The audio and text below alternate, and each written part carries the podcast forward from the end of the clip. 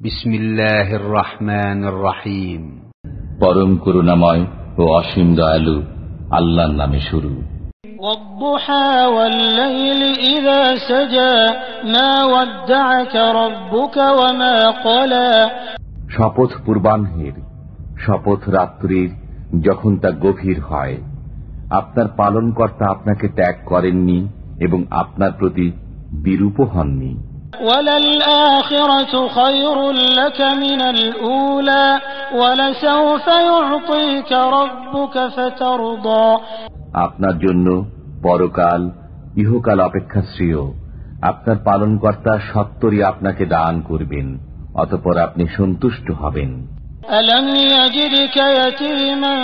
فآوى ووجدك ضالا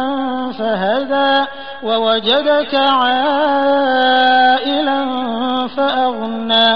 তিনি কি আপনাকে এতিম রূপে পাননি? অতপর তিনি আশ্রয় দিয়েছেন। তিনি আপনাকে পেয়েছেন পথহারা অতপর পথ প্রদর্শন করেছেন। তিনি আপনাকে পেয়েছেন নিঃস্ব অতপর অভাব মুক্ত করেছেন